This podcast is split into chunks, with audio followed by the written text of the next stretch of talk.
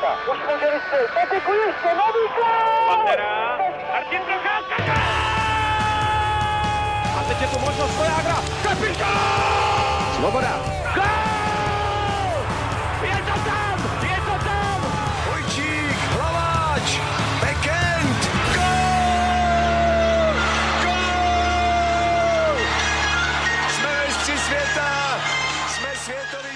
Dobrý den, vítejte u dalšího dílu Hokej Focus podcastu. Tentokrát se podíváme na probíhající šampionát, který je zhruba v polovině základních skupin. Co ukázali první zápasy a kdo míří do čtvrtfinále a na čem musí zapracovat český tým po porážce s Ruskem. Nejenom o těchto tématech budou diskutovat reportér ČT Sport Michal Dimitrov. Ahoj. Ahoj, dobrý den. A Petr Musil a Tomáš Řanda z webu ČT Sport.cz. Ahoj. Ahoj. A od mikrofonu zdraví Ondřej Nováček. Začněme nejprve situací okolo národního týmu. Ten vstoupil do turnaje skvěle, když v prvních dvou zápasech zvládl duely proti Švédům a Norům. Michale, očekával si dvě suverénní výhry hned na samotném startu a co podle tebe dovedlo výběr trenéra Říhy k těm jasným triumfům? Tak ty triumfy jasné byly výsledkově, eh, to určitě. Eh, Já bych se zastavil u toho prvního zápasu, to je vždycky velké očekávání. Většinou to tak máme, že máme hned na úvod eh, těžkého soupeře a většinou se nám celkem daří ty úvodní zápasy. Tak i tentokrát eh, porazili jsme Švédy po velmi zajímavém průběhu a myslím si, že se o tom už hodně mluvilo a hodně psalo, eh, že český tým to zvládl. Zvládl se popasovat s úvodem zápasu, zvládl se popasovat se situací, kdy prohrával, kdy Švédi vedli a dokázal vlastně zase to otočit a zvítězit. A to, co bylo na tom eh, sympatické, je ten způsob, jakým český tým pod vedením Miloše Říhy vlastně došel k tomu vítězství. To znamená, odvážná hra, nápaditá hra, rychlá hra a to, co bylo důležité, a určitě se k tomu dostaneme srovnání s Ruskem, eh, to byl eh, lepší ten timing eh, toho všeho, co rozhoduje o tom, jestli ten tým vyhraje nebo prohraje, jestli dá gol nebo ten gol dostane. To znamená, proti Švédům v první třetině a pak i na přelomu druhé a třetí třetiny jsme dokázali správně dávat ty přihrávky ve správný čas, natáhnout na sebe soupeře a posunout kotouč na spoluhráče a vytvořit přečíslení to je přesně to, co se nám právě potom proti Rusům nedařilo. A byl tam ještě jeden důležitý moment a to bylo jaksi to, jak český tým zvládl mentálně ten zápas se Švédy, respektive jak ho nezvládli Švédové. Nechali se vyprovokovat, nesoustředili se na vlastní hru a to si myslíme je něco, na čem bychom mohli stavět, ale zase musíme mít na paměti, je to začátek turnaje, hodně nás to posílilo, Přeneslo se to i do toho zápasu s Norskem, kdy se nám podařilo rychle dát ty úvodní góly a pak už to šlo relativně, relativně snadno. I tenhle zápas nám ukázal nějaké, nějaké slabiny a proti Rusku potom jsme trochu ztratili takové to flow hned už v první třetině, ale ukázalo nám to, že máme sílu, že, že máme důvod si věřit, že máme na to udělat v Bratislavě úspěch. Mě že v těch prvních dvou utkáních, které jsme vyhráli, byly tam takové společné rysy a to byl skvělý forechecking, s tím vlastně spojená i celkově ta nátlaková hra a měli jsme skvělou podporu od beku do, do ofenzivy. Proti Rusům už to tolik nebylo patrné, když těch obránců, ale ten forechecking nás opravdu zdobil hned při prvním gólu vlastně v rány, kdy Kubalík tam chytře obral, obral uh, Bréta a vlastně my jsme v průběhu celého toho utkání se Švédama prakticky až strojovali ten forechecking a uh, proto jsme byli vlastně tak úspěšní v té hře 5 na 5, na rozdíl od těch přesilovek, k tomu se asi ještě taky dostaneme.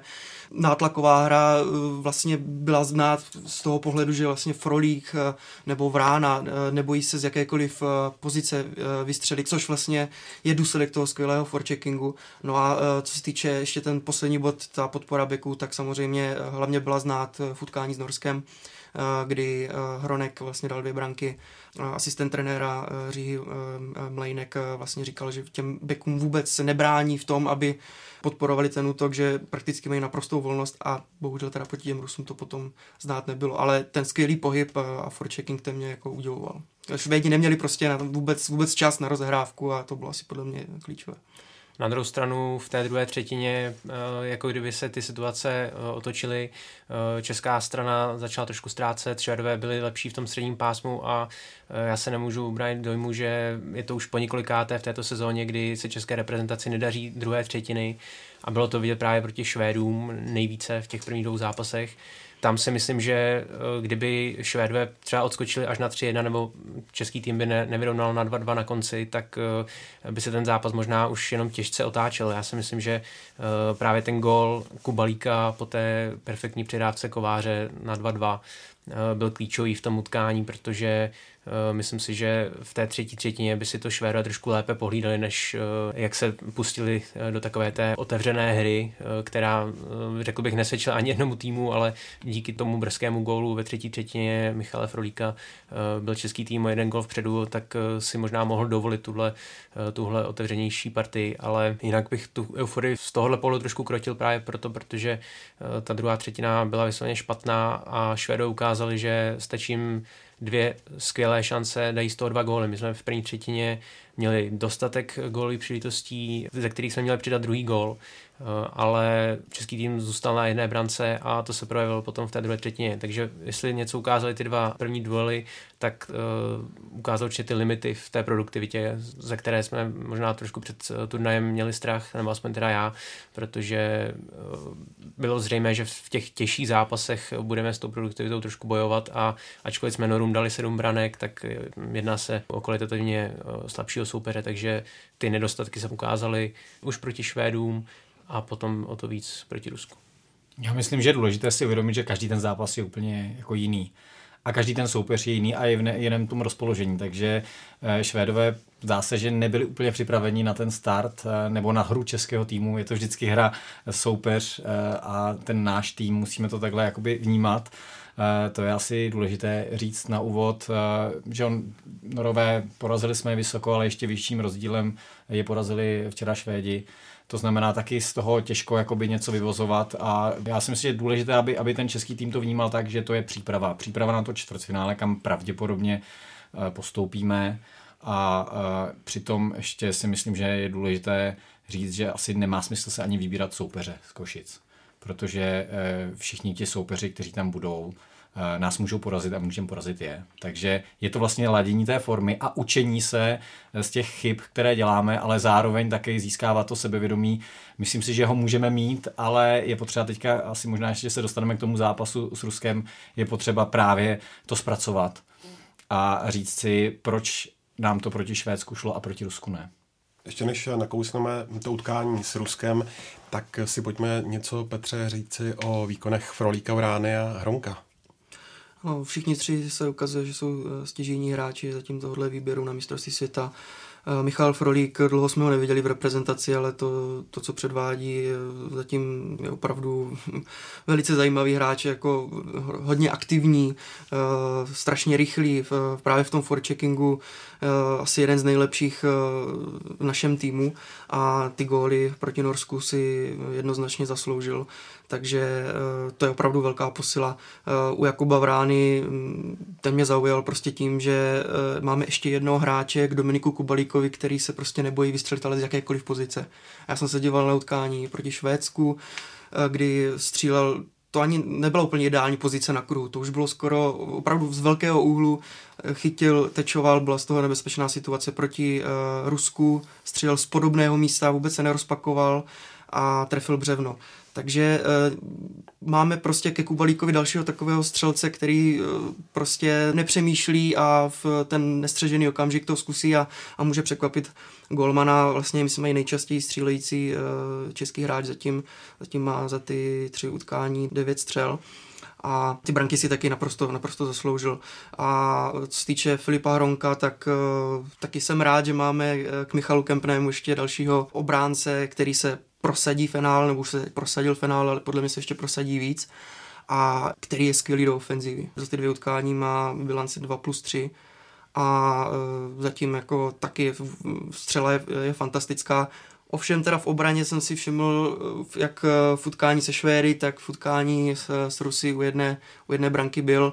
Nebyla to třeba jenom vyloženě jeho chyba, v jednom třeba momentu bylo špatné střídání a tak dále, ale v, v té obraně s kolářem ještě, ještě u nějakých těchto momentů byly, takže možná na té defenzivě trošku, trošku taky musí zapracovat, ale dopředu je fantastický. Mně se u Hronka líbí právě ta podpora útoku. Já si myslím, že v minulosti, aspoň teda v té novodobé historii, eh, český tým neměl takového obránce, byť Eh, Hronek je srovnáván například s Markem Židlickým nebo s Tomášem Kaberlem, když to byl levák. tak nemyslím si, že tito obránci tak podporovali tu ofenzivu a myslím si, že Hronek těží právě z toho, že do nějakých 15 let hrál na pozici útočníka a to ofenzivní snažení mu není cizí. Zároveň já obdivuju ten jeho fyzický fond, protože během těch zápasů, během těch střídání stihne udělat několik bazénů nahoru dolů, takže uh, obdivuju tu jeho vytrvalost a eh, co se týče té obrané dvojice, tak uh, musím říct, že to složení se mi líbí, že s Honzou Kolářem se dobře doplňují a právě uh, Hronek uh, i těží se myslím z toho, že ví, že vzadu mu jistí záda Kolář a může si dovolit nějaké to odvážnější zautočení. No. A co se týče Michala Frolíka, tak já si myslím, že si užívá tu ofenzivní volnost, protože v Calgary hraje spíš toho defenzivního útočníka a tady v reprezentaci je de facto hlavní křídlo z prvního útoku, takže um, vedle Voráčka samozřejmě, který spíš tu hru tvoří, takže těží i z té, z té hry Voráčka, by teda uh, Jakub Voráček zatím není možná vidět tolik v té střelecké uh, činnosti, tak myslím si, že o to víc, uh, o to lepší má tu mezihru a vybízí takhle ty ostatní spoluhráče a dělá je lepšími. Mě zaujal jako Vrána z téhle trojce možná nejvíc, protože jsem možná k němu měl taková největší očekávání. Mě zajímalo, jak se popasuje i s tím, že se mu nedařilo vlastně v tom prvním kole eh, Stanleyva poháru, kdy Washington eh, rychle vypadl a on vlastně se vůbec neprosadil eh, mezi střelce a asistenty. Samozřejmě to není jediná statistika, ale nakonec rozhodují ty góly a byl jsem zvědavý, jak on se s tím vyrovná.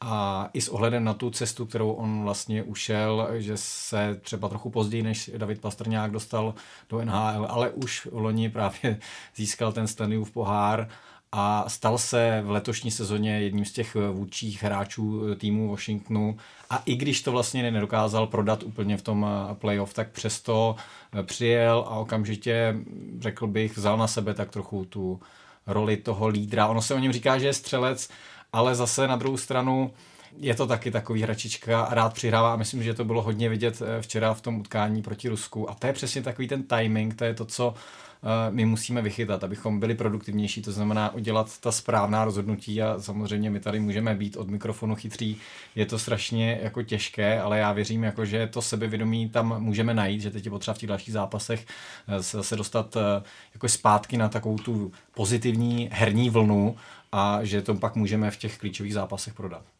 Pojďme na Rusko, to zvítězilo jasně 3-0. Českému týmu se nepovedla zejména ona druhá třetina, o které si hovořil Tomáši. Kde vidíš příčiny neúspěchu a jaké důsledky by ta porážka mohla mít? Eh, mluvil jsem už o těch uh, některých uh, příčinách, kromě teda té druhé třetiny, která právě proti Rusku byla ještě markantnější. V té jsme si nevytvořili pořádně nějaký tlak a ten přišel až vlastně na konci prostřední části, kdy už relativně bylo pozdě chtělo to nějakou, nějakou změnu, protože uh, byla tam strašná díra mezi útokem a obranou. Útočníci byli odskočení uh, od obránců, obránci byli zatažení v, jako skoro až v obraném pásmu, takže tam byla prostřed velká díra a tu využívali Rusové dokonale, hlavně v těch přečísleních. Když už se bavíme o přečíslení, tak um, čeští hráči, když už se dostali do nějakého přečíslení, tak uh, kolikrát jeli 4 na 2, 3 na 2, tak uh, z těch situací ani nevystřelili. Ještě někoho hledali v nějaké kombinaci, nejlépe do prázdné brány, ale právě když se pak podíváme na, na stranu soupeře, tak ten v těchto situacích byl daleko přímočařejší. Ukázali to i Švédové, ukázali to Rusové. Prostě v tom zakončení nám chybí nějaká větší jednoduchost a když už přijde střela, tak uh, není, není přesná. Buď je doprostřed brány, nebo, nebo vedle tyček a podobně.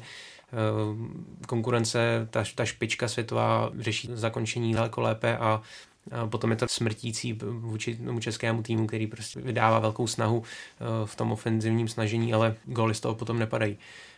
Kdybych potom měl ještě něco vypíchnout, určitě už tady Petr naznačil přeslovky, Eh, v těch se český tým vysloveně trápí. Podle mě, byť eh, Norové jsou na tom procentuálně hůř a z deseti příležitostí využili tak jenom jednu, eh, český tým z devíti jednu, tak přesto si myslím, že například Norové mají tu přesilovku lepší. Eh, dokážou vymyslet eh, zajímavou přihrávku, nebezpečnou přihrávku, která jde třeba křížem, eh, otočí úplně hru, brankář se musí přesouvat, ostatně Šimon Hrobec takhle inkasoval, kdy se ne, nestihl přesunout na druhou stranu a přišla tvrdá rána z první. Tohle českému týmu chybí, je to statické na místě, skutečně bez nějakého nápadu, bez překvapení. Švédové si například pomáhají takovými těmi chytrými tečemi, pošlou prudkou přirávku po ledě, útočník jenom nastaví hůl, puk vyletí do, do vzduchu, změní úplně směr. My tohle to vůbec v přeslovce nemáme. Jediná taková akce, to byl ten jediný gol, který dal Frolík po té voráčkové přirávce, ale jinak je to strašně málo. Naproti tomu Kanaďané, ty měli, myslím, sedm příležitostí, dali šest gólů, to je, to je prostě neuvěřitelné. A je to teda druhý extrém, ale myslím si, že něco mezi by mělo být v silách českého týmu. Ta, ta jedna akce byla ukázková a takové by měly být uh, i, i další, ale uh, možná si říkám, uh, trenér Říha zatím zkouší furt uh, tu variantu s dvěma obránci, jestli třeba taky neskusit s jedním obráncem, eh, dát tam víc útočníků, aby bylo eh, ještě třeba trošku mm, víc té kreativity a eh, víc, víc myšlenek, možná ještě mm, trošku poskládat jinak přesilovkové formace Eh, jedině takhle s tím ještě zamíchat. No, ještě jsme to trošku nahrál, protože jsem si vzpomněl, že v té jedné přeslovké formaci je obránce Moravčík eh, před bránou eh, na brankovišti. A, to je oblíbené, a, a, to vlastně každý podcast. A, a, a celní brankáři, mně to na to přijde dost, dost úsměvné. Já si myslel, že tento experiment, který se zkoušel na první turnaj Eurohockey Tour, od kterého potom trenéři upustili, že už se nevrátí, oni ho vytáhnou na šampionátu.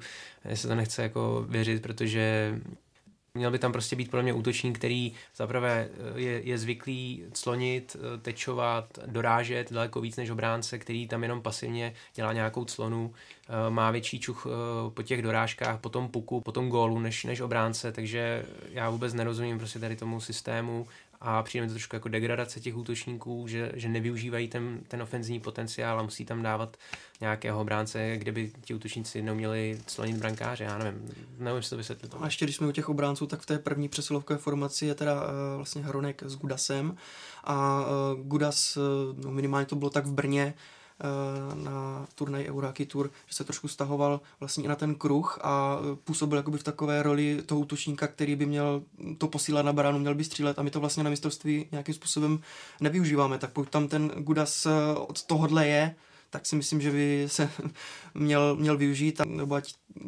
se třeba posune do té druhé přesilovkové formace, a, a, ale je tam útočníka navíc. No. A kdybych měl ještě doplnit teda ty, ty důsledky té prohry, tak uh, já si myslím, že nějaké konkrétní důsledky to nemá, možná trošku pošramocené sebevědomí po těch, uh, řekněme, dvou uh, dobrých zápasech na úvod, ale myslím si, že ty změny, které například teď nastanou, tak byly stejně plánované bez ohledu na výsledek proti Rusku, takže pokud se bavíme o například novém složení útočních formací, v důsledku nově příchozích, eh, tak eh, opakuju, to, to už pro mě bylo v, tak jako tak v plánu a určitě teda zapracovat na těch přeslovkách eh, a takovým ještě bodem bych řekl, teď hráči mají dva dny na to zlepšit se, hlavně teda centři na, na navazování, protože ty situace na Buli proti Rusku, kdy jsme prakticky co Buli, tak to jsme prohráli, tak to je trestuhodné a uh, ubírá to strašně moc sil. Ve chvíli, kdy se tým dostane do útočného pásma, může se vytvořit nějaký tlak a okamžitě ztratí pásmo po prohraném buli, musí se znova uh, bránit a případně dobývat uh, soupeřovou obranu, tak uh, to ubírá síly a je to škoda. No. To jsou vlastně ta buly, mimochodem, která my jsme vyhrávali proti Švédům. V té klíčové zóně, to znamená buď ve vlastním obraném pásmu nebo v útočném pásmu a to nám vlastně taky jako paradoxně proti tomu Rusku, ne paradoxně, ale vlastně je to zase, když to srovnáme, tak to je ten rozdíl, jeden z těch rozdílů. Ale je to zase o tom, že prostě nemáme úplně, kromě eh, Jana Kováře, ti hráči nejsou úplně čistokrevní centři, když to tak řeknu. Eh, bylo to i vidět vlastně na trénincích, eh, Robert Reichl si bral centry a trénoval s nimi vazování, protože on byl na to samozřejmě skvělý, ale pokud tohle netrénujete pravidelně, celý rok, tak potom na mistrovství světa v těch klíčových momentech je, je těžký e, najednou zapnout a v, tom, v ten pravý moment vyhrát to bude. Miloš Říha chválil poutkání s Ruskem námi sehraná oslabení, jak byste je hodnotili vy? Já myslím, že v pořádku, jo, že tam je ta aktivita, že tam je přistupování e, proti hráčům, abych zase se vrátil k těm přesilovkám, o kterých jsme hovořili. Jo. Zase my si můžeme něco nakreslit a myslím si, že e, jako ten tým to má vymyšlené, jak to chce se hrát zase vždycky to je to prostě akce a reakce. Musíme to vnímat tak, že i ten soupeř má nějak připravenou variantu, jak hrát proti těm našim přesilovkám. A je to vždycky je to vlastně jenom o těch hráčích na tom hřišti, jestli to dokážou realizovat a jestli se dokážou přizpůsobit té dané situaci. Je to taková hra eh, kočky s myší a myslím, že ta oslabení nám prostě vyšla lépe než naše přesilovky. Pojďme na tom stavět, ale zase abych prostě mírnil takové ty, takové ty jako už soudy, prostě máme za sebou eh, tři zápasy, další nás čekají a pak teprve půjdeme do toho čtvrtfinále, asi nikdo z nás tady nepochybuje, že se tam dostaneme, i když samozřejmě to, to ještě není tak eh, já bych tak ještě počkal třeba jeden, dva další zápasy, i když samozřejmě teď už třeba ti soupeři papírové třeba nebudou tak silní jako Rusko a Švédsko, ale na nich naopak my se můžeme jako chytit a můžeme si zase zvýšit trošku to sebevědomí třeba v těch přesilovkách a potvrdit tu kvalitu v tom oslabení. Já možná bych jenom dodal, že skutečně, eh, jestli teda něco vypíchnu v tom oslabení, tak eh, takovou tu větší aktivitu, protože když si vzpomenu na, na utkání v rámci Eurohockey Tour, tak eh, byly tam utkání, kde hráči, ta čtyřice byla hodně stažená před vlastní brankou a dovolila právě soupeři různé kombinace a nepříjemné přirávky, třeba i na střed a podobně. Takže ta větší aktivita na tady tom by měli stavit. Golmanům to zatím šlape, Patrik Bartošák vychytal Švédy a obstál s Rusy, Šimon Hrubec si zase připsal výhru proti Norům. Do týmu byl ale povolán Pavel Francouz na úkor Jakuba Kováře, který už odcestoval zpátky domů. Michal, jaký očekáváš vývoj v brankovišti? Sám nevím. Jsem zvědavý, eh, protože souhlasím s tím, že Patrik Bartošák zatím chytá eh, výborně. Eh, Šimon Hrubec byl prověřen tady zápasem proti Norům, kdy přeci jenom tolik nebezpečných situací tam nebylo ale obecně kterýkoliv z těch tří brankářů podle mě nám může vychytat velká vítězství. Takže je to jenom o té chemii, je to také o tom, jestli eh, se Pavel Francouz eh, bude jevit dobře na těch trénincích na tom širokém hřišti, ale hodně se mluví o brankářích, podívejte se, Finové mají také prostě nové tváře a myslím, že to není jako problém. Jasně chápu, že na druhé straně je Vasilevský, je tam Lundqvist, že si člověk řekne, to jsou skvělí brankáři, je tam Cory Schneider třeba, ale upřímně řečeno, já si myslím, že tady nemáme problém. Za mě takhle a je mi, je mi vlastně v podstatě úplně jedno, jestli tam bude Hrubec, Francouz nebo Bartošák v té bráně. Konec konců Patrik Bartošák ukázal opravdu, že na to má, že může být jako jednička pro tohle mistrovství.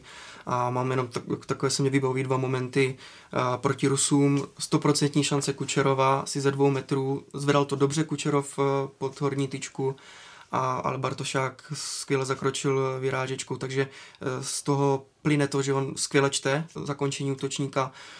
Proti Švédům mohlo to být 3-1, e, měl tam taky skvělý zákrok betonem, takže tyhle dva zákroky mě opravdu zaujaly a myslím si, že e, ukazují opravdu na to, že může být jednička, má na to a já proto moc nechápu teda povolání Pavla Francouze, protože jak to teď s ním bude? Teď ano, bude trénovat s týmem, ale zahraje si nebo zachytá si třeba proti Itálii, kde bude celý zápas postávat a bude mít třeba 15 zákroků, to stejně neprověří.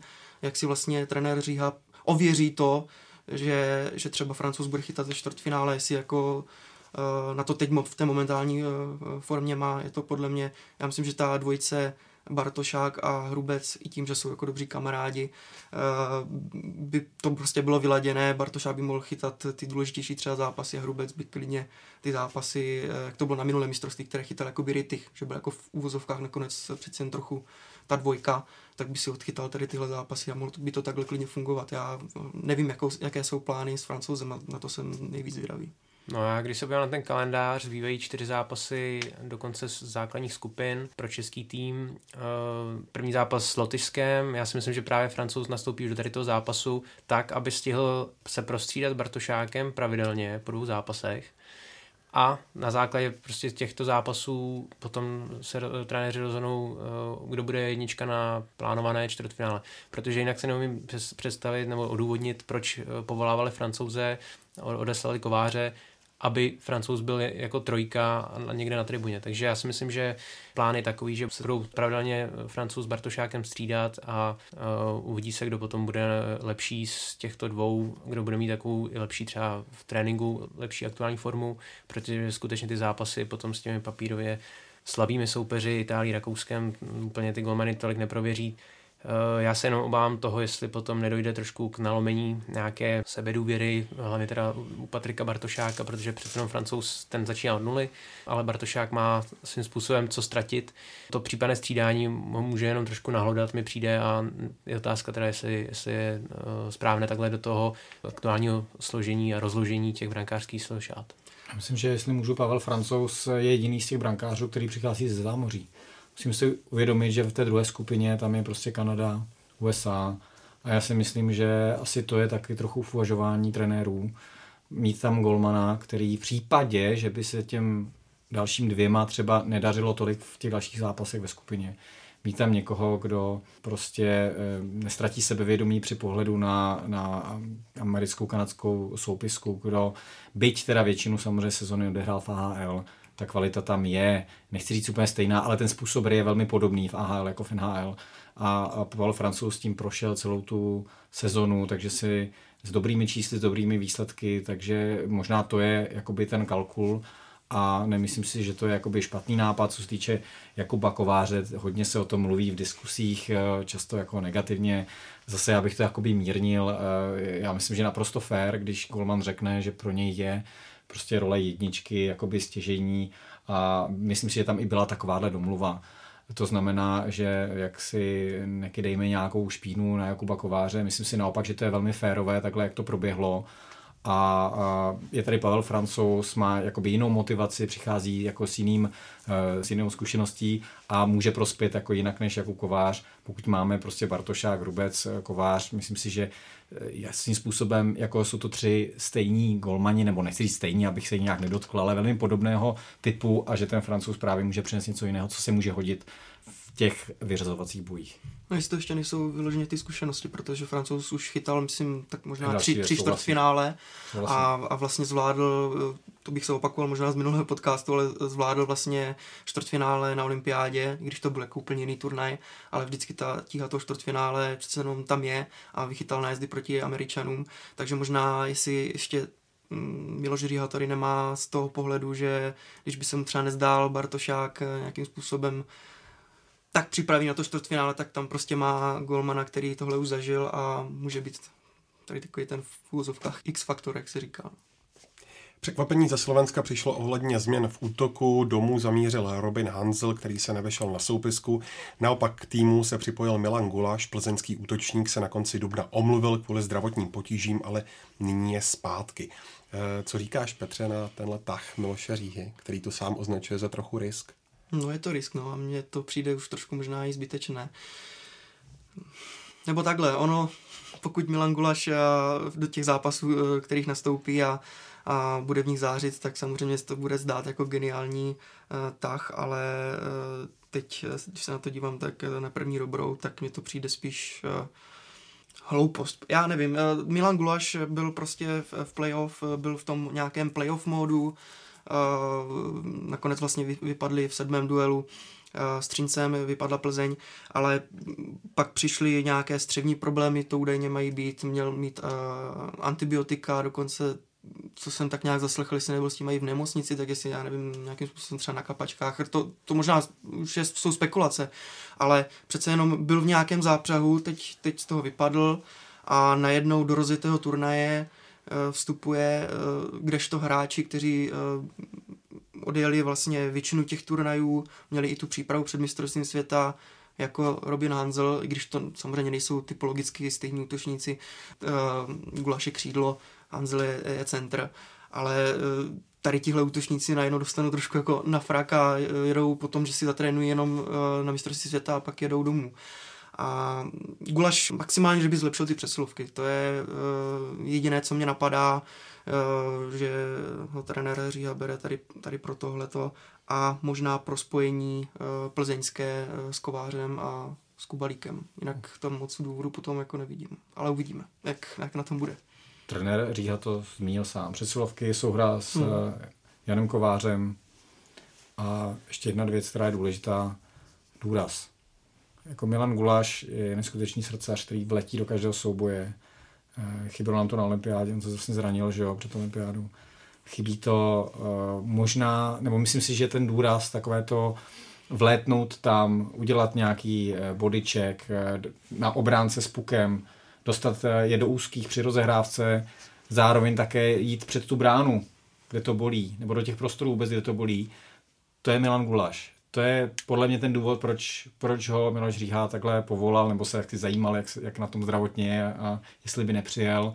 A risk to je.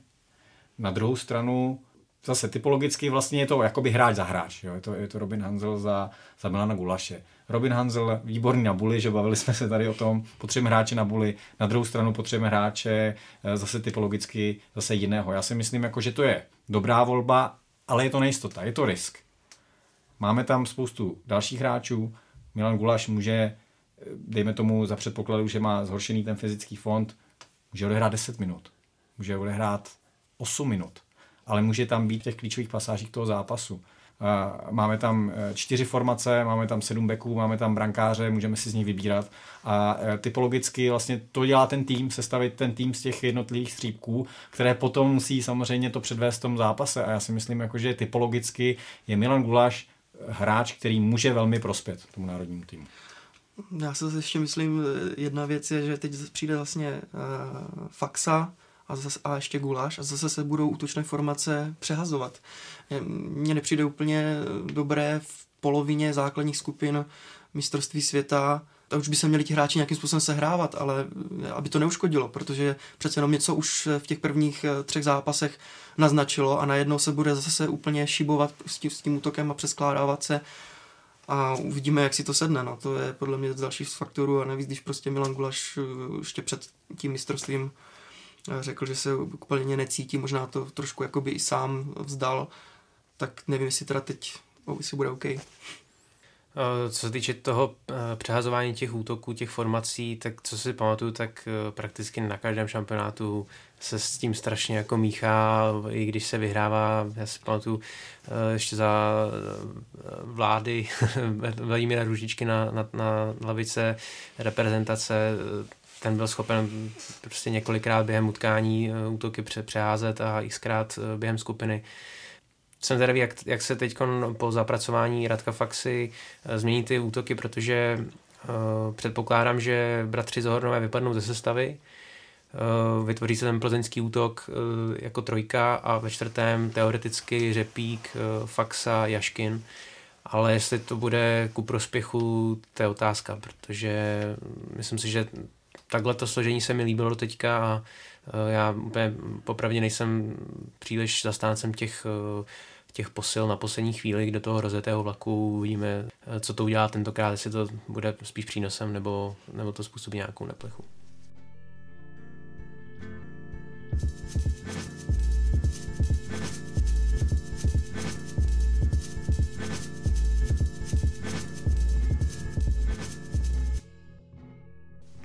Pojďme se podívat i na ostatní týmy v české skupině B. Vedou tabulku s přehledem Rusové, kteří mají po třech výhrách nakročeno do čtvrtfinále.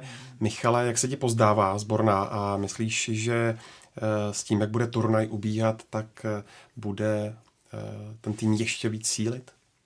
Mě zavolala jedna věc po druhém zápase Ruska ve skupině byl Ile Kovalčuk v mixzóně, nebo také té flash zóně, ze které my vlastně v české televizi používáme ty rozhovory. A on tam řekl jednu zajímavou věc, eh, vzhledem k Iliovi Kovalčukovi. Eh, zápasy vyhrává útok, turnaj vyhrává obrana. Tož mě teda zaujalo u hráče, který je teda notorickým minusářem, jak se říká v té statistice plus minus, teda zejména eh, poukazují na jeho bilanci celkovou v NHL přes, si myslím, minus 150 bodů. Ale to mě zaujalo z toho pohledu, že si myslím, že je tam velký jako hlad Rusů po úspěchu a že se dokázali nějak jako poučit z neúspěchů. A když si vezmeme to složení toho týmu, tak je tam opravdu velké množství hráčů z NHL, kteří měli neúspěšnou sezonu. Kovalčuk, eh, Malkin, Malkin neodehrál nic moc tu sezonu a ani, ani vlastně v playoff v Pittsburghu moc nepomohl a samozřejmě není to jenom jeho nějakým způsobem jeho slabina, eh, to, že Pittsburgh vypadl tak brzo. Jsou tam jako další hráči, Kuzněcov konec konců, Ovečkin, taky vypadly strašně brzo a sám Kovalčuk taky v tom rozhovoru říkal, že ten tým, tak jak je eh, složený. A tak, jak jsem pozdával, mu hodně připomíná ruský tým ze Salt Lake City z olympiády v roce 2002, kdy samozřejmě tam byli ti nejlepší hráči, jako Kovalčuk tam byl ještě jako mladíček, teď je kapitán, teď to má prostě trochu eh, jinou roli v tom týmu, ale myslím si, že takové to mentální nastavení Rusové mají velmi dobré, mají samozřejmě velmi dobrý tým musí zapracovat eh, na chemii, aby si to ještě sedlo, ale mě jako včerejší výkon Ruska proti českému týmu jako velmi bavil a vlastně eh, Rusy považuji za eh, jednoznačně kandidáty na finále a myslím si, že mají šanci vyhrát, pokud to zvládnou zase v hlavě. Jo, myslím si, že v posledních letech ti Rusové na tom mají, ale nedokážou to jako v těch klíčových zápasech jako prodat. Stejně jako třeba se můžeme bavit o nás, že, že v takových těch čtvrtfinále nebo pak semifinále nebo o bronz, co jsme viděli v posledních letech, jako tam něco chybí. Jo? A to je něco, se strašně jako špatně popisuje, ale jako nesledujeme statistiky moc jako Alexandra Ovečkina a tak dále, jako že jim to třeba tolik zas až tak jako nešlape, ale když vidíme prostě hrát Kučerova, konec konců další hráč, který je zase velká motivace, vele úspěšná sezóna v základní části a pak jako vypadne s tampou ve čtyřech zápasech, jeden navíc nehrál, protože prostě měl stopku za faul. Ne, prostě tihle hráči mají obrovskou motivaci, obrovskou kvalitu a nejsou neporazitelní, ale myslím si, že když to zvládnou v hlavě, tak skutečně finále a možná zlato. Abych přece jenom tu statistiku trošku zmínil u Alexandra Ovečkina. Uh, samozřejmě zatím to uh, úplně není o něm, jsou skvělí vlastně ta dvojice Nikitu, Nikita Gusev a Nikita Kučerov, kteří s námi dělali v té druhé třetině prakticky co chtěli. Uh, opravdu hrají výborem. Myslím si, že i Malkin s Dadonovem si nějakým způsobem trochu, trochu sedli, ale Ovečkin mě přijde zatím teda jako dost těžkopádný. Dost jeho střel jsou zblokované, eh, nebo když už eh, vystřelí přes blok, tak je to nepřesné a eh, třeba proti nám v jedné ze situací byl vlastně v ideální pozici ve slotu a, a vůbec mu trvalo, než si ten, ten puk zpracoval, takže podle mě úplně v pohodě není. Je zajímavé, že vlastně to stejné měl v Bratislavě na tom minulém šampionátu, tam byl pět utkání, po tom, co přiletěl z, z NHL nebo z Zámoří, tak tam byl bez bodu. Tady je zatím eh, tři utkání bez bodu, ale samozřejmě budu, budu souhlasit v tom, že když to nelepí zrovna Ovečkinovi, tak ten tým Ruska je tak, tak silný, že to, to vlastně Rusko nebolí. Ale myslím si, že Ovečkin ještě, ještě opravdu musí přidat. Ale Rusové, mně přijde, že ty první tři utkání ještě stejně odehráli mm, tak trochu na půl plynu. Nebo my jsme je tolik jako neprověřili, prověří až Švédi. Navíc, když se ovečkami nedaří v útoku, tak, eh, tak si pomůže nebo zlepší si nějakou sebedůvěru nějakým dobrým hitem. Pocítil to Radko Gudas. Já jsem od Rusu něco podobného trošku čekal, protože uh, oni právě se poučili z té minulosti, už, už to nebude ta, ta mašina, která v válce soupeře dává každému debakly. Uh, oni už se naučili vyhrávat prostě na 2, na 3 0, tak jako to ukázali proti českému týmu. Uh, mají perfektního golmana a od té obrany si myslím, že hlavně vychází. Samozřejmě útok je, je skvělý, ale ta celá součinnost uh, všech těch formací, právě včetně skvělého brankáře, jim dává takovou tu sebedůvěru, že nepotřebují vyhrát 5-0, jim stačí 2-0, 3-0, Vasilevsky to zavře a nějaký gol vždycky dají. Ukázali to proti českému týmu, kdy v první třetině měli de facto jednu skutečně stoprocentní šanci a tu hnedka využili při tom špatném střídání českého týmu eh, a potom ve druhé třetině zase si pomohli být teda podle mě takovým hodně jednoduchým překřížením, Eh, které předvedli i v zápase předchozím proti Rakousku, ale přesto to vyšlo i proti českému týmu, proti české obraně a, a Gusev potom zvyšoval na 2-0. Takže když se nedaří tomu mm, útoku jako celku, vždycky v té sestavě někdo vyskočí, eh, kdo se prosadí, mají zároveň nebezpečné přeslovky, O moc se podle mě už zlepšovat nebudou, ale mají perfektního brankáře a od té obrany podle mě budou vycházet podle mě můžou dojít hodně daleko. Je otázkou, eh, jak se popasí případně s těmi zámořskými týmy, na to jsem celkem zvědavý, protože v rámci té Evropy podle mě nemají konkurenci, ale je otázkou, eh, až případně narazí na Kanadu, na Ameriku, jak se s těmito soupeři vypořádají. Švédsko a Švýcarsko, ty jsou vedle českého týmu dalšími celky, které mají v bratislavské skupině po šesti bodech. Tome, promluví ještě někdo do té postupové čtyřky ze spodních příček tabulky? Švédové, Švýcaři podle mě potvrzují ty papírové předpoklady těch dalších dvou postupujících týmů z té bratislavské skupiny.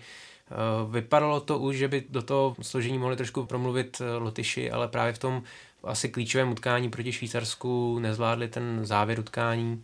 Eh, za stavu 1-1 měli ve třetí třetině tři přesilové hry, ani jednu nevyužili, naopak eh, v závěru inkasovali eh, po trefě Hišíra a ten nadějně rozehraný zápas, ve kterém mohli obrat Švýcarsko a mohli si tak pomoct v té tabulce, si nechali tak trošku protézt mezi prsty a vypadá to aspoň teda takhle v půlce skupin, že ta čtyřka ve složení Rusko, Česko, Švédsko, Švýcarsko se týče postupu se asi nezmění. Já si tady se asi všichni shodneme a možná to ještě převedu i na tu další skupinu, že podle mě taky vlastně jako by ta papírová osmička, že postoupí do toho čtvrtfinále. To znamená potom z té košické skupiny, že tam bude Kanada, USA, Finsko a Slovensko. Ukáže samozřejmě zápas jako s Německem, ale myslím si, že Myslím si, že v Slováci v situaci, kdy jsou doma a podle toho, jak zatím hrajou, tak si myslím, že to utéct nenechají to čtvrtfinále a, a tvrdím, že každý z těch osmi týmů skutečně má na to postoupit do semifinále. A případně, že některé týmy se větší dávkou štěstí než jiné, prostě eh, jakoby medaily můžou mít všech osm týmů, top 8 prostě můžou mít. Možná, možná ještě dodám k té naší skupině, že mě trošku zatím zklamalo Norsko, protože ano, hráli s favority, hmm. ale dostat eh, od nás sedm gólů a od Švédů 9 eh, gólů a to včerejší utkání působilo mnohdy až komicky, kdy Nylander vlastně si projížděl útočným pásmem, jak se mu zachtělo, takže uh, to bránění zatím norského týmu je jako velice tristní a od nich jsem čekal možná trochu víc, že se do toho ještě nějakým způsobem taky do té eh, postupové matematiky zapojí, ale uh, tady to asi už je trochu jasná situace. Ty jsi, Michale, zmínil Slováky. Eh, zkus to ještě trošku rozvést, kde se to podle tebe v nich vzalo. Viděli jsme ten duel s Kanadou, tak může za to kanadský trenér? Myslím si, že jo. Myslím si, že je to součástí eh, takového, takového toho získaného sebevědomí toho týmu týmu, o kterém se v poslední době, hm, tak se nejenom na tady, ale především na Slovensku, jako nevěří se tomu slovenskému hokeji. Je tam taková, řekněme, velmi jako negativní atmosféra a tenhle šampionát to může změnit. Eh, ti hráči, kteří tam jsou, chtějí hrát, chtějí bojovat, eh, chtějí se předvést a mají to poměrně jako v hlavách, vypadá jako srovnané.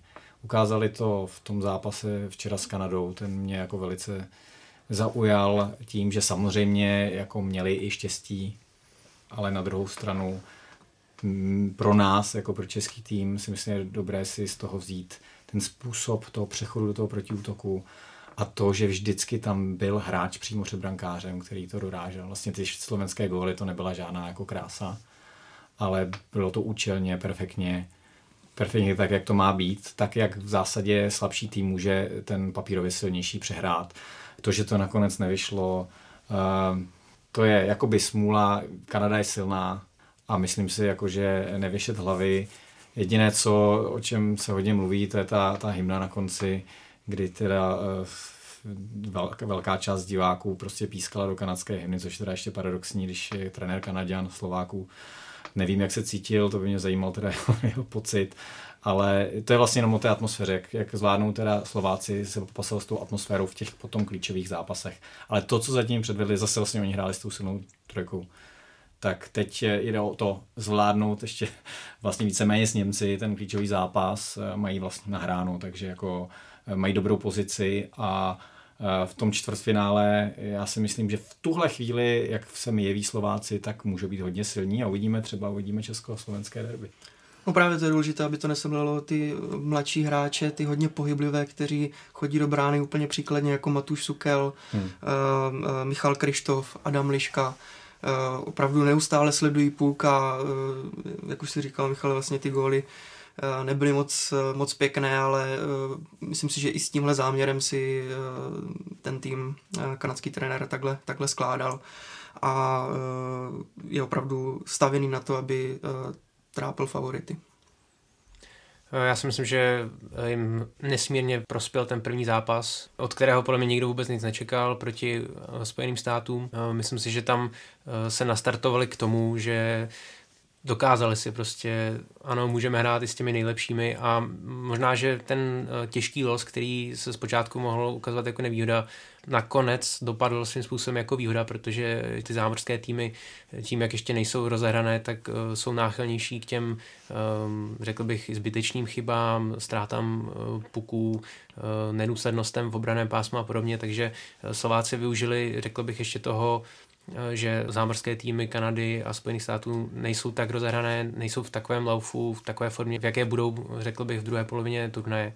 Bylo to potom vidět i proti Finsku, kdy už narazili na takový, řekl bych, organizovanější tým a Slováci už eh, potom, potom v závěru už moc nestíhali a, a projevila se trošku taková větší kvalita soupeře, který eh, má tu obranou hru, zejména tu obranou hru propracovanější a v těch prvních dvou duelech Slovákům zachytili brankáři, proti USA jenom jedna inkasovaná bronka, proti Finům během prvních 40 minut eh, dva góly, takže eh, potom teda trošku to kazí ten, ta divoká přestřelka s Kanadou, ale eh, právě na tohle to se musí Slováci zaměřit na tu pevnou obranu. Oni se podle mě nemůžou, byť teda určitě to nebyl záměr, ale nemůžou se pouštět do takovýchto přestřelek, protože myslím si, že toho, to střelecké štěstí si možná trošku vybrali proti Kanadě a je otázkou, jestli se tohle ještě bude třeba opakovat, protože skutečně tam vysloveně ten nějaký kanonír, možná až kromě Tatara, eh, není a v těch eh,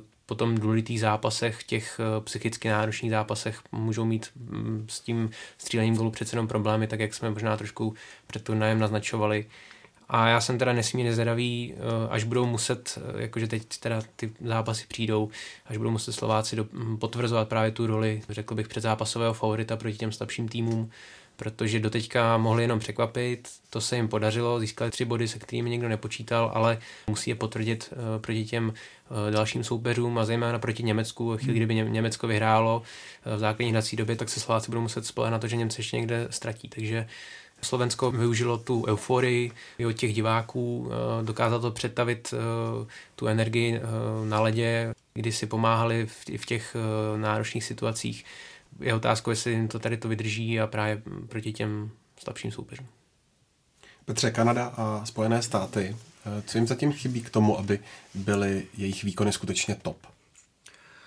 Kanada byla pro mě nevyspytatelná před mistrovstvím světa a i po třech odehraných utkání je, je pro mě stále nevyspytatelná. V obraně si myslím, že není tak silná, jak bývávala. Když to navážu zase právě na, na Slováky, tak mě dost překvapilo v tom včerejším tkání, co vlastně Kanaďané povolili Slovákům na brankovišti.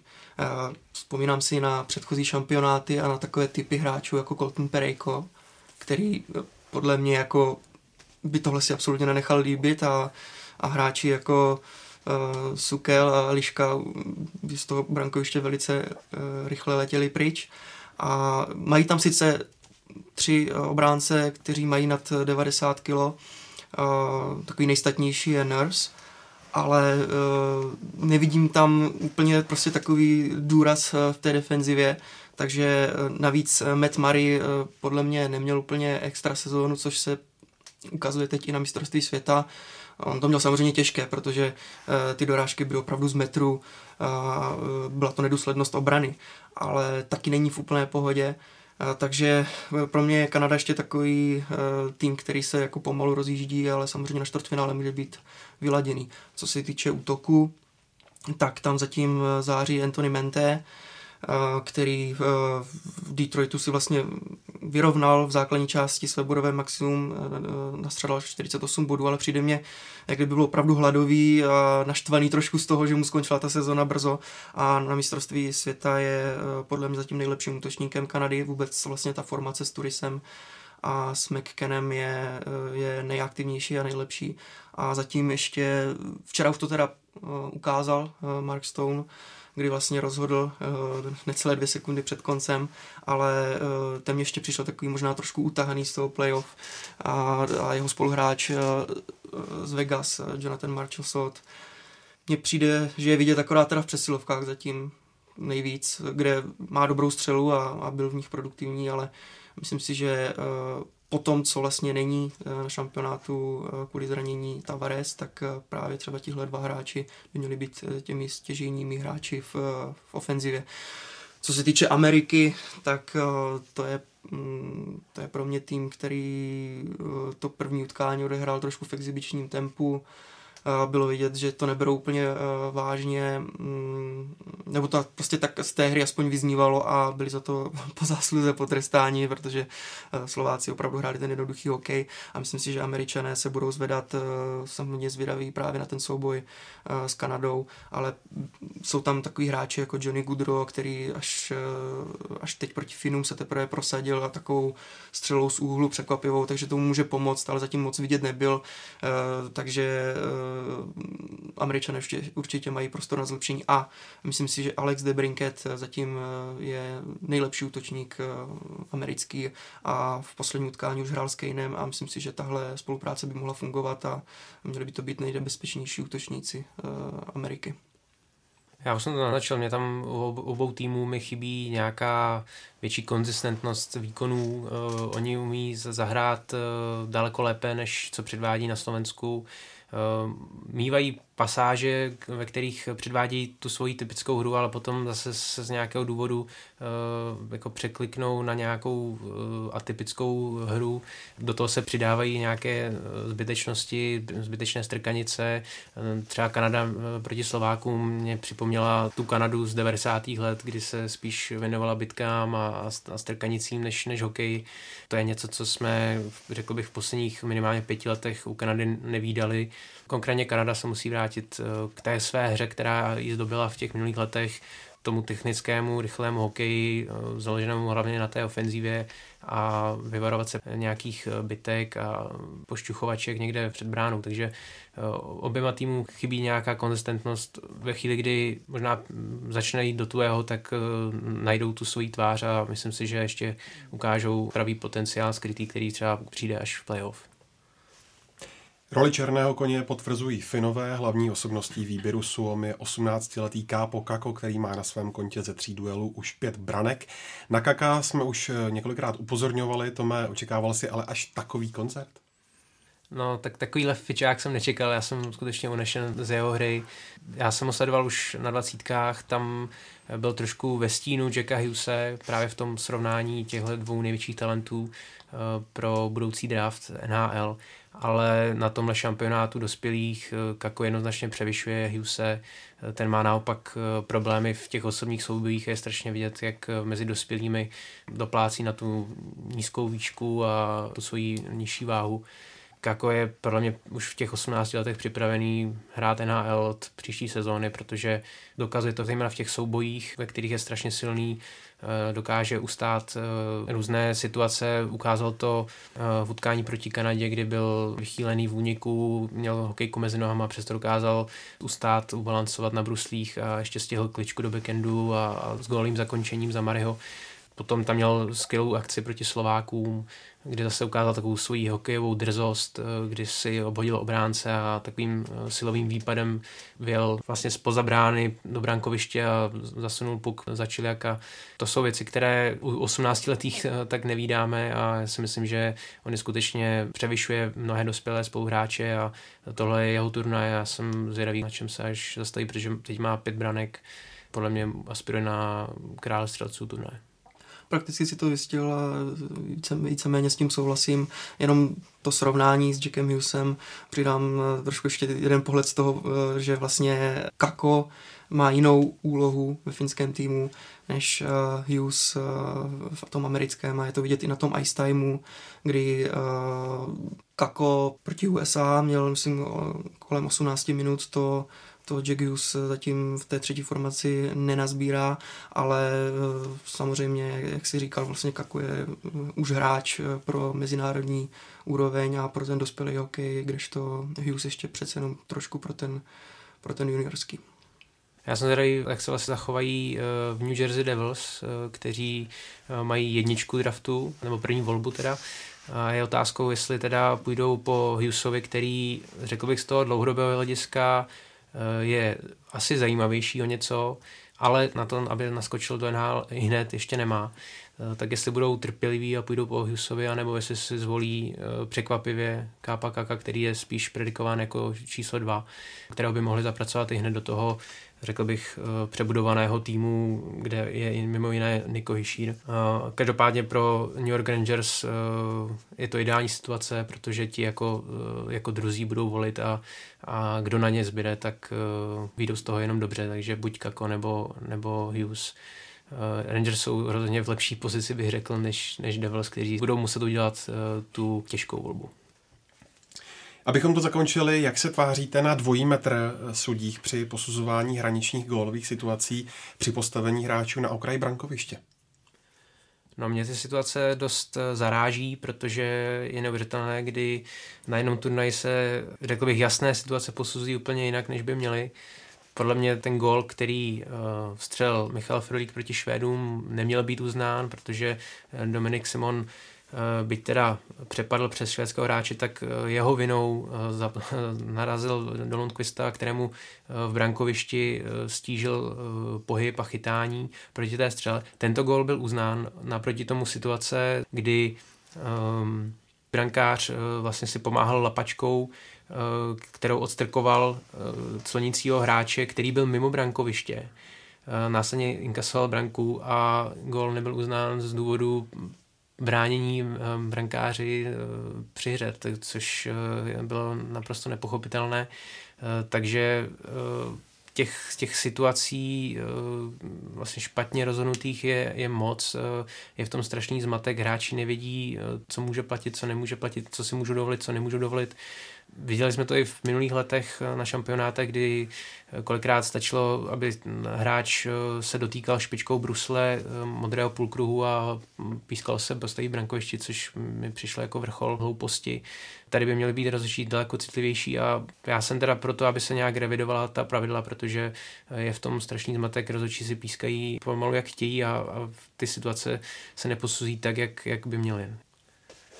Já si myslím, že u té situace uh, u gólu vlastně Michala Frolika tam uh, si to možná může rozhodčí obhájit uh, trochu tím jedním pravidlem, že, že Simon byl vlastně natlačen, strčen nebo nebo faulován a neměl vlastně ani čas opustit to brankoviště.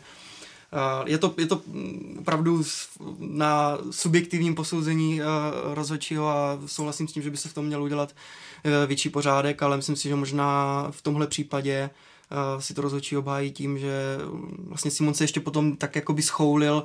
Henry Lundqvistovi samozřejmě zavazel při tom, aby udělal zákrok, ale asi se to posuzovalo možná tím, že Henqvist tak vlastně se už to měl na dlouhou hokejku, a takže ho jako podrazil Dominika Simona a ten s tím asi nemohl uh, nic dělat, na, rozdíl uh, od včerejšího momentu uh, v utkání Slovensko-Kanada, kdy vlastně páník natlačil Nurse uh, do Mariho a pak, když tam byl vidět takový jakoby pohyb páníka, že, že vlastně ještě uhýbá Marimu, tak přeci jen do nějakého kontaktu tam s ním taky, taky přišel, takže to je jenom, že možná takhle si to sudí mohou omluvit. Je to strašně složité, no, to zrovna ten páník, já jsem si říkal, jako, že by to jako mohli uznat, jo, hmm. protože mně přišlo, že ten Matt Murray, ať do něj ten páník strčil nebo ne, tak už nebyl v pozici, kdyby dokázal zabránit hmm.